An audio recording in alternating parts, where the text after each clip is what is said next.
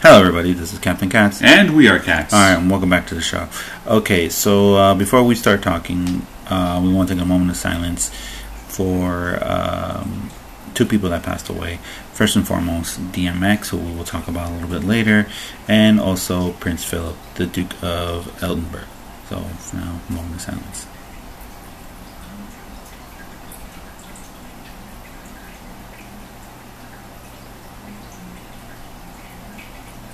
All right, there we go.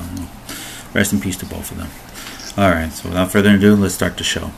Okay, so uh, Hasbro. Uh, for all you fans of Transformers and have a lot of money to spend, uh, Hasbro has released a $700 Optimus transformable Optimus Prime, the first of its kind, the first in the world. It looks great. It looks fantastic. It's very authentic to the classic Optimus Prime from the classic Transformers.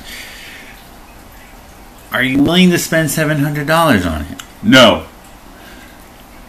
How am I going to invest in a PS5, which I still don't have, and then I have to invest in something that's like twi- like two, three hundred dollars more? Mm. And and um, you know, I mean, it's reminiscent to the one I, the, the ones we had when we were kids. Mhm. Uh, trans, you know, the, the fun. They took away the fun part essentially. You know, building Optimus Prime. You know, he's a truck, and then you can just break the legs, da da da, fold him up, and there. Uh, I do have to admit, I do like how it looks, the wa- Mhm. how it looks, and all that. Uh, it's just that, Even his legs look, look light up. yeah, I know, but like I said, it, it, it, it's seven hundred dollars. No, I can't do it. Yeah. First of all, it's got to be big enough for my taste. I mean, if it's sucker as big as uh, um, who do I still have? Um, not Fort Max, uh, Metroplex. If it's as big as Metroplex, okay, I'm, I'm willing to show that. It makes sense. All right. Well, the transformable Optimus Prime, uh, stated by Hasbro, is 19 inches tall, has Oh. roughly have 5,000 components, 27 patent servo motors, and 60 connected microchips. Fully oper- that that all of that just to make Prime transform from truck to Autobot and Autobot back to truck. 19 inches. No, thank you. Pass. A hard pass. He even shouts out rollout and convert. Probably stock footage from uh, the great Peter Cullen. Yes. And if you guys are interested, he will be available to pre-order on Hasbro Pulse website for six hundred ninety-nine dollars and ninety-nine cents.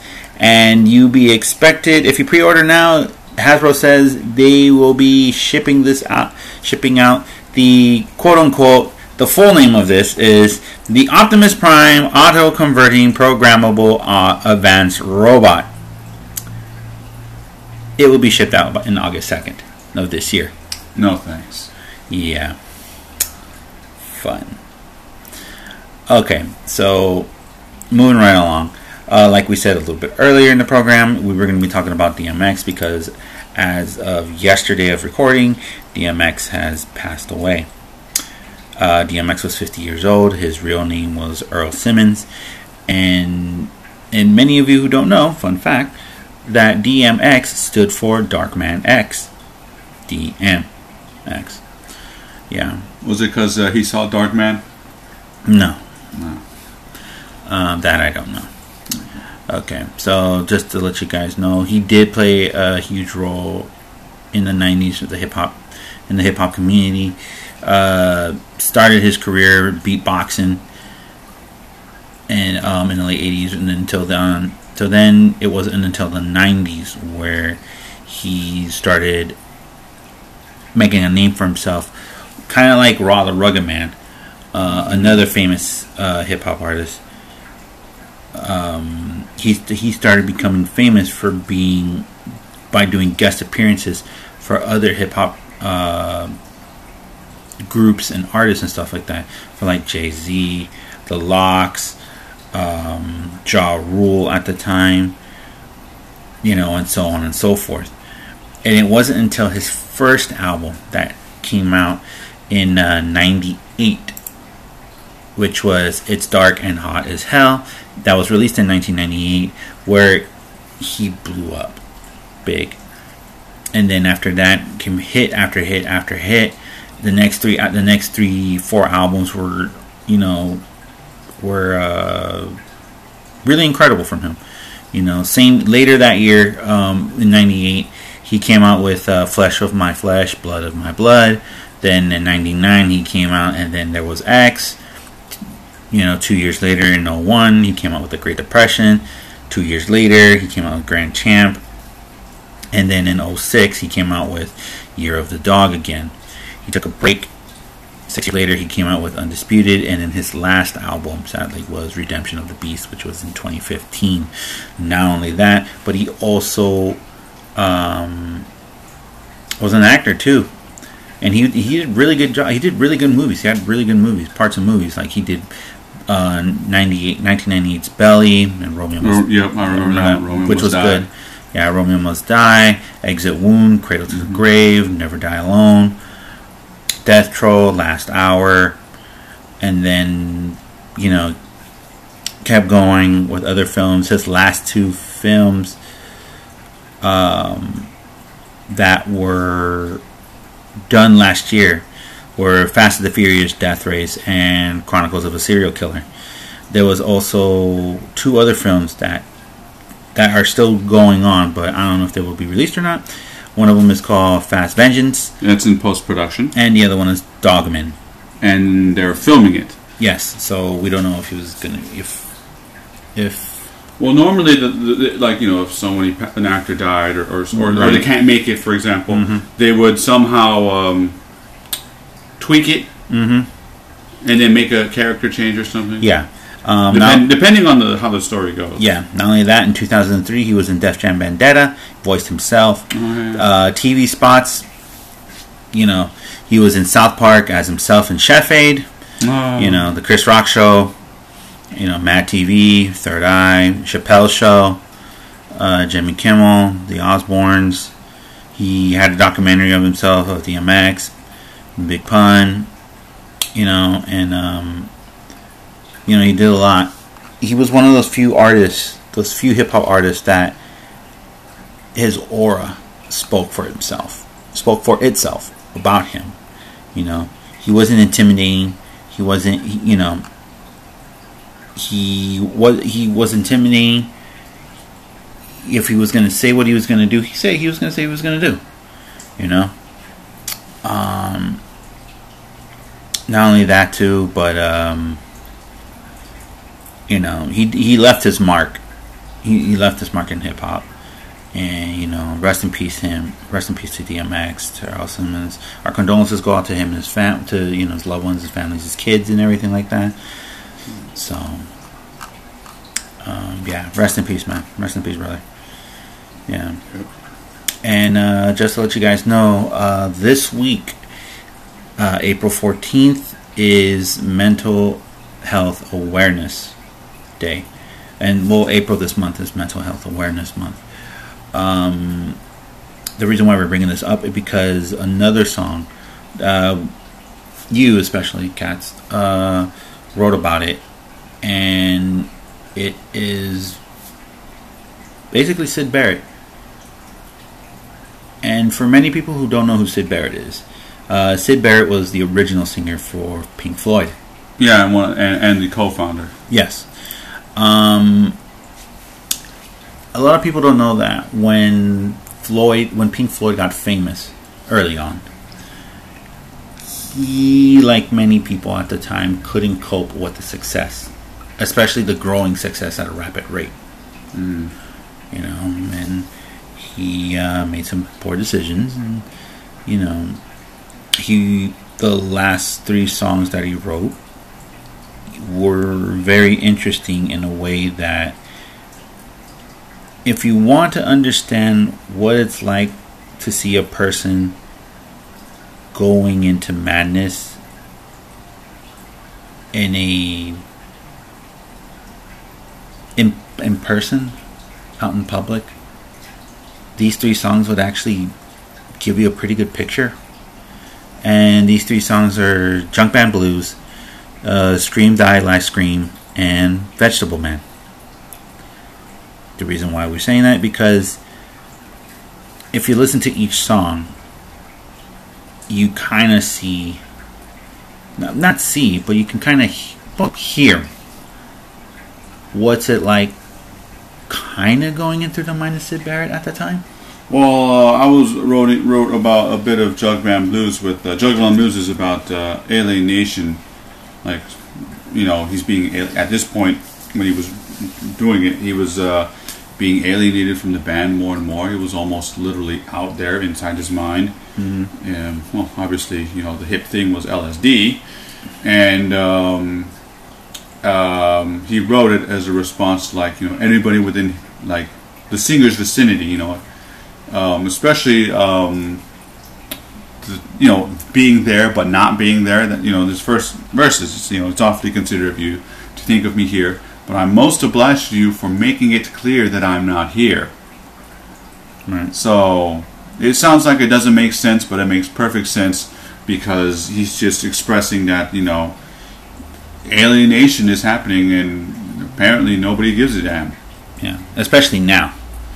Especially now. I mean, back then they couldn't really, you know, this was a kind of a serious but new issue at the time, Mm-hmm. and you know that he, you know, he needed some help. Right. But um, you know, but what kind of hurt the most was uh, uh, the, the the record company wanted to uh, make it as a single, you know, from their uh, second album with him. Right. Um, it didn't make a single. It's on the album, um, but it's not. Uh, I think it was a saucerful of secrets. Yeah.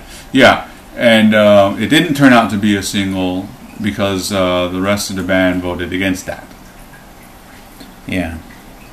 And then uh, I listened to uh, Scream Thy Last Scream, and if you listen to it and you kind of close your close your eyes and just listen to the song, it's just basically him screaming out at the top of his lungs in a very artistic point of view of saying I need help, Yeah, well, and yet no one's not listening to me. yeah, but the lyrics themselves is like whoa, you know, like uh, I'm trying to remember, like "Scream Thy Last Scream," an old woman with a casket or something like that. So I'm like, whoa, ho, ho. Yeah, it's it's like it's this it's yeah like like scream that last scream. It was like it's basically like he wants help. He's trying to ask for help. He just doesn't know how to do it. And even if he asks for it, people will think, "Oh, this guy's loony." Yeah, but the irony that, um, like, oh, he's a loony, but he's a mad genius. He knows what he was doing. Yeah, You know, some of the stuff that you hear in music, he invented. mm-hmm. even though it's uh, psychedelia, but he invented that type of stuff.